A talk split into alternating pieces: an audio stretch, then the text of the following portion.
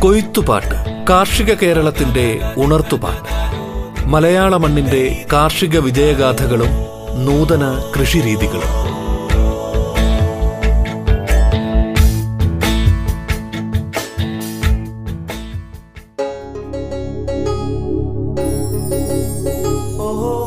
നമസ്കാരം പ്രിയ ശ്രോതാക്കളെ. ആടുവളർത്തലിന്റെ അടിസ്ഥാന പാഠങ്ങൾ എന്ന വിഷയത്തിൽ മണ്ണുത്തി കേരള കാർഷിക സർവകലാശാലയിലെ കമ്മ്യൂണിക്കേഷൻ സെന്ററിലെ assistant professor doctor Gigin D സംസാരിക്കുന്നു.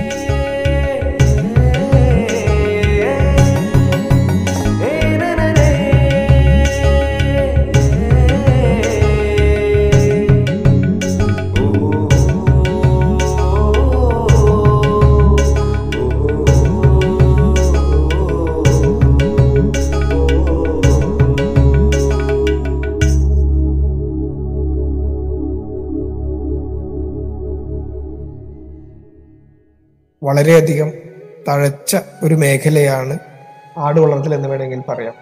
സാമ്പത്തികമായ നമ്മുടെ സാഹചര്യങ്ങൾ എങ്ങനെയാണെന്ന് നോക്കുക. നമുക്ക് ചിലപ്പോൾ വീട്ടിൽ അല്പം നീക്കിയിരിപ്പുണ്ടാവും. നമ്മൾ ശേഖരിച്ചു വെച്ച സംഭരിച്ചു വെച്ച അല്ലെങ്കിൽ സാമ്പത്തികമായിട്ട് നേരത്തെ കൂട്ടി വെച്ച സ്വരുക്കൂട്ടി വെച്ച പണം ഉണ്ടാവും. ഇതല്ലെങ്കിൽ നമുക്ക് കടം തരാനായിട്ട് ബാങ്കുകളും മറ്റ് ധനകാര്യ സ്ഥാപനങ്ങളും ഉണ്ടാവും. അത് ഏതാണ് നമുക്ക് അനുകൂലം അനുയോജ്യം എന്ന് നോക്കുക.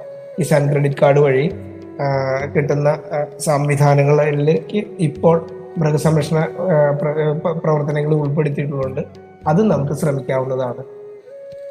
ഭൗതിക സാഹചര്യങ്ങളിൽ ഇതും ശ്രദ്ധിക്കണം. നമ്മുടെ അവിടെ എന്ത് നടക്കുന്നു എന്നറിയാൻ ആകാംക്ഷയോടുകൂടി നമ്മുടെ അടുത്തേക്ക് നോക്കിയിരിക്കുന്ന ഇഷ്ടം പോലെ ആൾക്കാരുണ്ട്.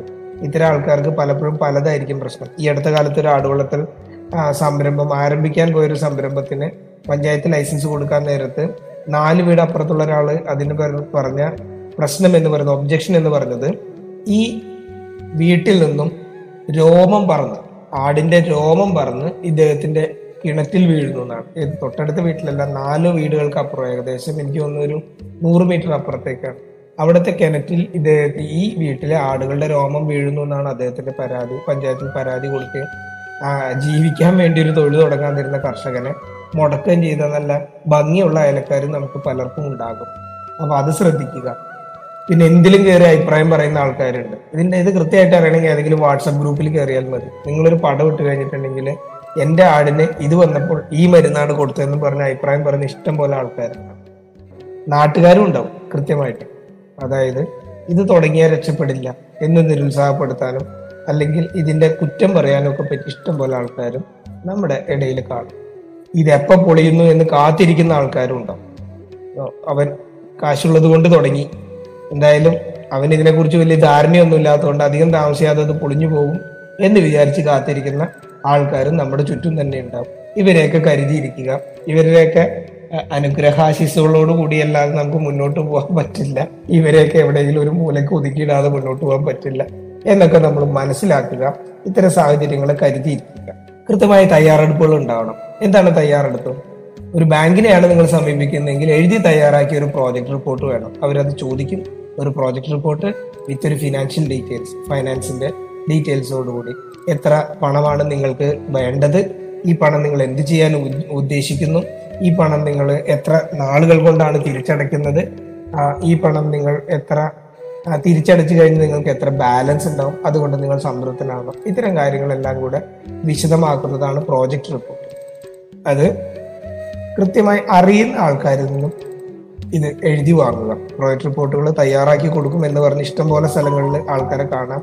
ഇവരെയൊക്കെ ക്വാളിഫിക്കേഷൻ അന്വേഷിച്ച് പോയാൽ കേരളത്തിൽ ഒരിക്കലും എനിക്കൊരു ഞാൻ വടക്കൻ കേരളത്തിൽ ജോലി ചെയ്യുമ്പോൾ ഒരു പ്രോജക്ട് റിപ്പോർട്ട് എന്റെ അടുത്ത് വലിയ തോതിൽ മൂന്ന് മൂന്നേകാൽ കോടി രൂപയുടെ പ്രോജക്ട് റിപ്പോർട്ടാണ് അവസാനം വായിച്ചു നോക്കി കഴിഞ്ഞപ്പോൾ ഈ പ്രോജക്റ്റ് ഉണ്ടാക്കിയ ആൾക്ക് എല്ലാ കൊല്ലവും അരക്കോടി രൂപ വീതം കിട്ടുന്ന രീതിയിലാണ് പ്രോജക്റ്റ് ഉണ്ടാക്കിയത്. അപ്പൊ അന്വേഷിച്ച് നോക്കിയ പ്രോജക്റ്റ് ഉണ്ടാക്കി കൊടുത്തത് ഒരു ആട് കച്ചവടക്കാരനാണ്.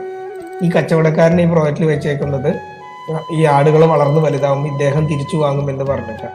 അപ്പോൾ കണക്ക് വെച്ച് നോക്കിയപ്പോൾ കൊല്ലത്ത് ഒരു കൊല്ലം ഏതാണ്ട് ഒരു അരക്കോടി രൂപ കച്ചവടക്കാരന് തിരിച്ചു വാങ്ങുന്ന ആൾക്ക് ലാഭം ഉണ്ടാവും.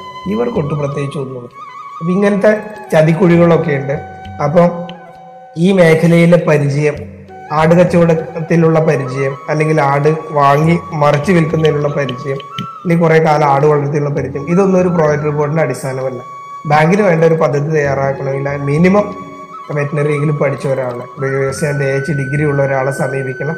അതല്ലെങ്കിൽ അത്തരം രീതിയിൽ തയ്യാറാക്കി കൊടുക്കുന്ന ആ യോഗ്യതയും അതിനേക്കാൾ ഉയർന്ന യോഗ്യതയുള്ള കൺസൾട്ടന്റുമാരെ നിങ്ങൾക്ക് സമീപിക്കാൻ പറ്റും. അതുകൊണ്ട് അവർ തയ്യാറാക്കുന്ന റിപ്പോർട്ടുകളാണ് എപ്പോഴും നമുക്ക് നല്ലത്.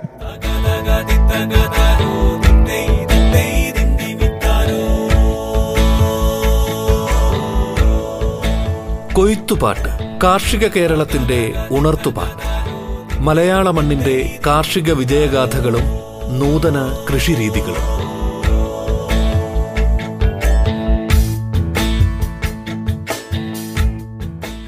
ആടുകൾക്ക് ഭക്ഷണം കൃത്യമായ തോതിൽ ആവശ്യമുണ്ട് നമുക്കറിയാം ആടൊരു വൈഡ് വെറൈറ്റി ഓഫ് ഫുഡ് കഴിക്കുന്ന ജീവികളാണ്. മൊത്തം മുള്ളു നിറഞ്ഞൊരു ചെടിയിൽ അല്പം അവശേഷിക്കുന്ന ഇലകളാണ്.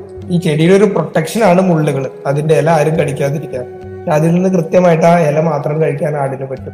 തൊട്ടാവാടി ആട് നന്നായിട്ട് കഴിക്കുന്ന ഭക്ഷണങ്ങളിലൊന്നാണ് ഇതുപോലെ മതിലിന്റെ അപ്പുറത്ത് നിൽക്കുന്ന വാഴയൊക്കെ അല്ലെങ്കിൽ വേലിയുടെ അപ്പുറത്ത് നിൽക്കുന്ന വാഴയൊക്കെ വലിച്ചു പറിച്ച് കഴിക്കാൻ പറ്റുന്ന ജീവികളാണ് ആടുകൾ.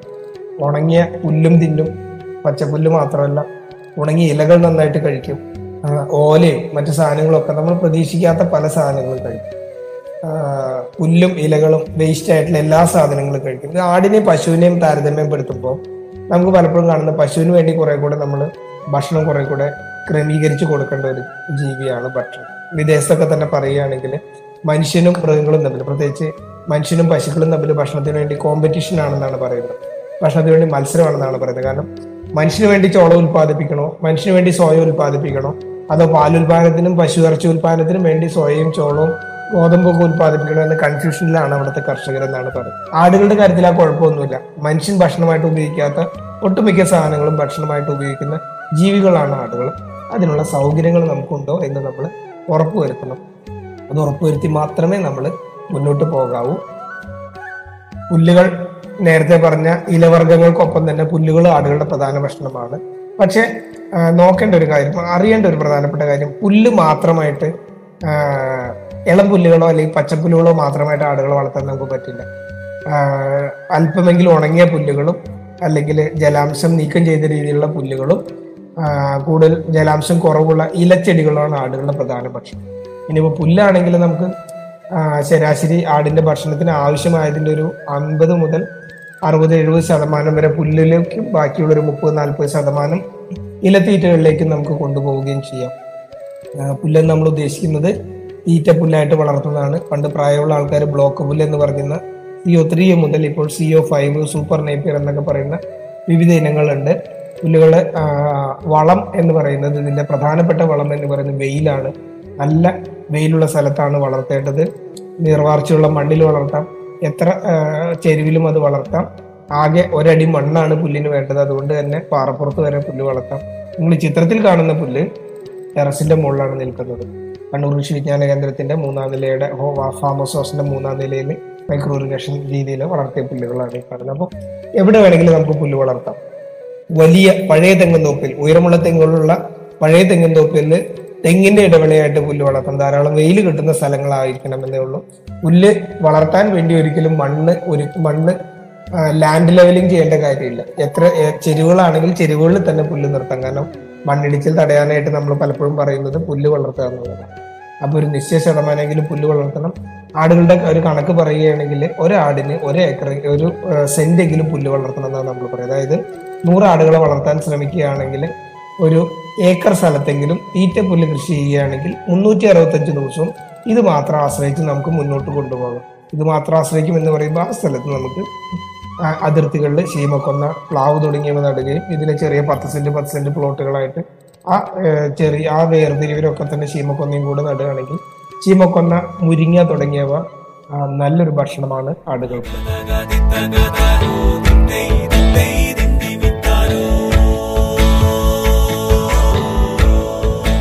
കൊയ്ത്തുപാട്ട് കാർഷിക കേരളത്തിന്റെ ഉണർത്തുപാട്ട്. മലയാള മണ്ണിന്റെ കാർഷിക വിജയഗാഥകളും നൂതന കൃഷിരീതികൾ ഇടവേളയ്ക്ക് ശേഷം കൊയ്ത്തുപാട്ട് തുടരും.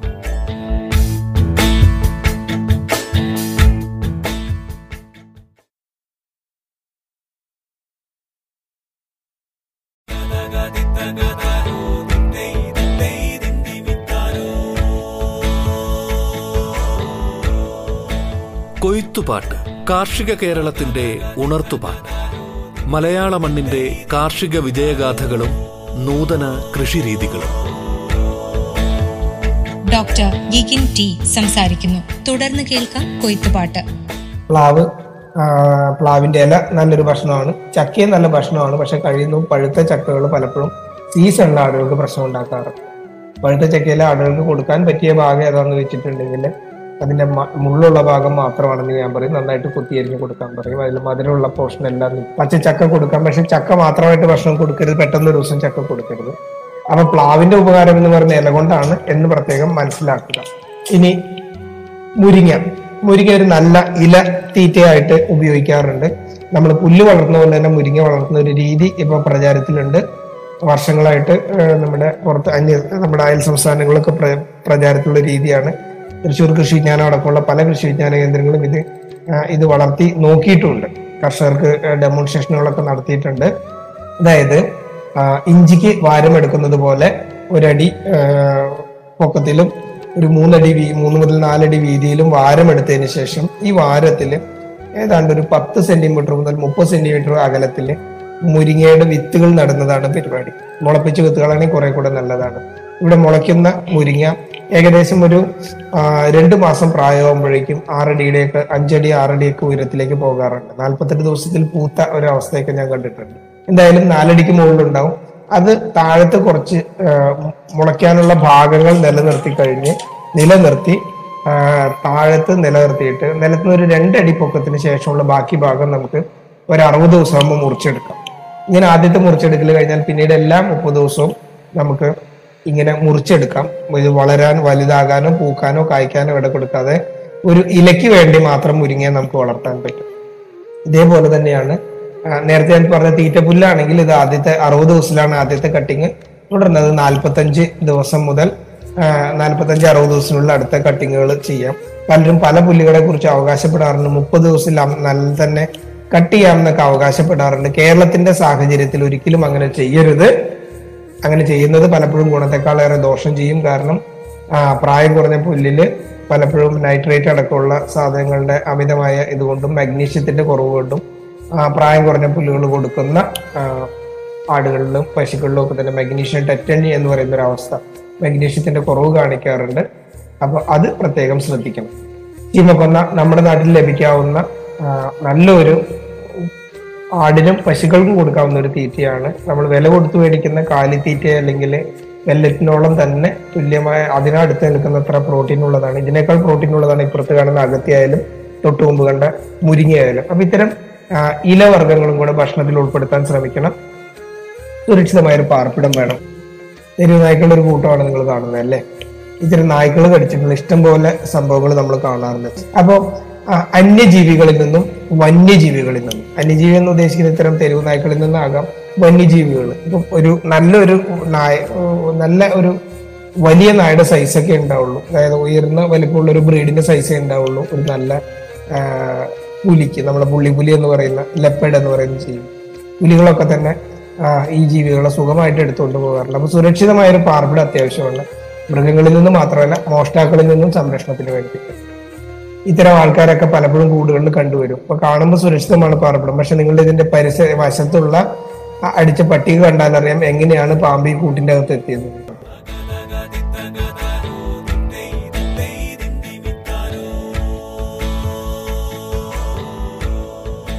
കൊയ്ത്തുപാട്ട് കാർഷിക കേരളത്തിന്റെ ഉണർത്തുപാട്ട്. മലയാള മണ്ണിന്റെ കാർഷിക വിജയഗാഥകളും നൂതന കൃഷിരീതികളും.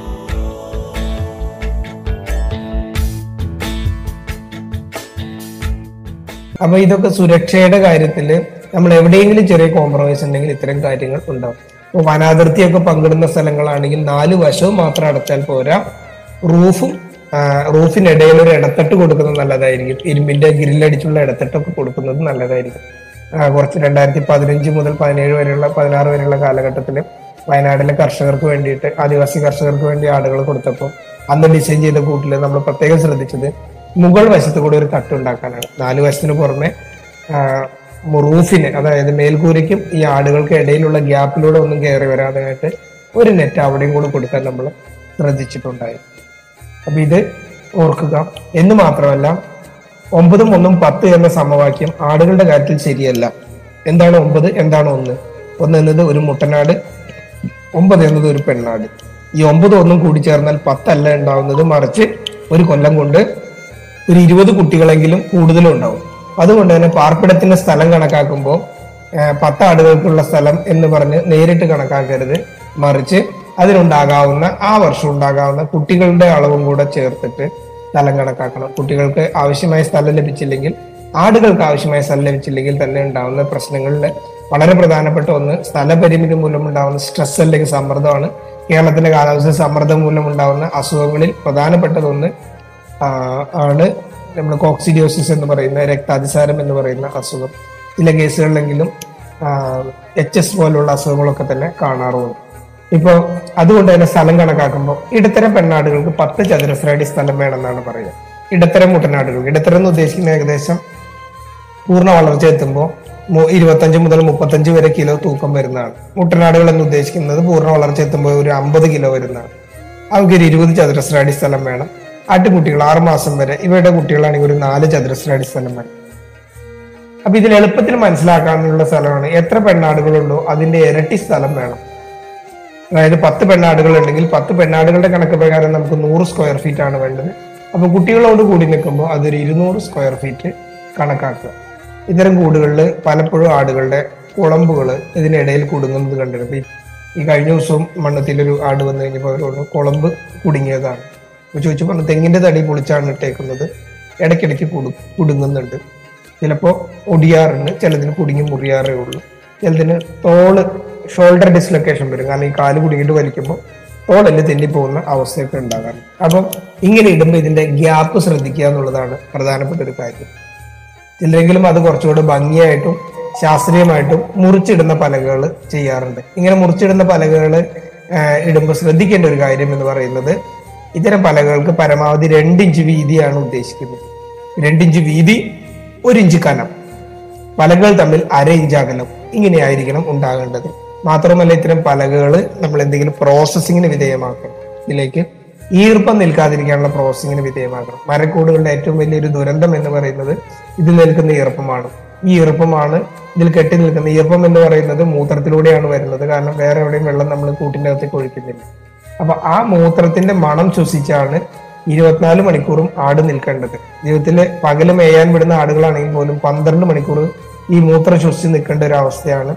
അത് എപ്പോഴും അവയ്ക്ക് ശ്വാസകോശ സംബന്ധമായ പ്രശ്നങ്ങൾ ഉണ്ടാക്കും. അത് പ്രത്യേകം ഓർക്കണം.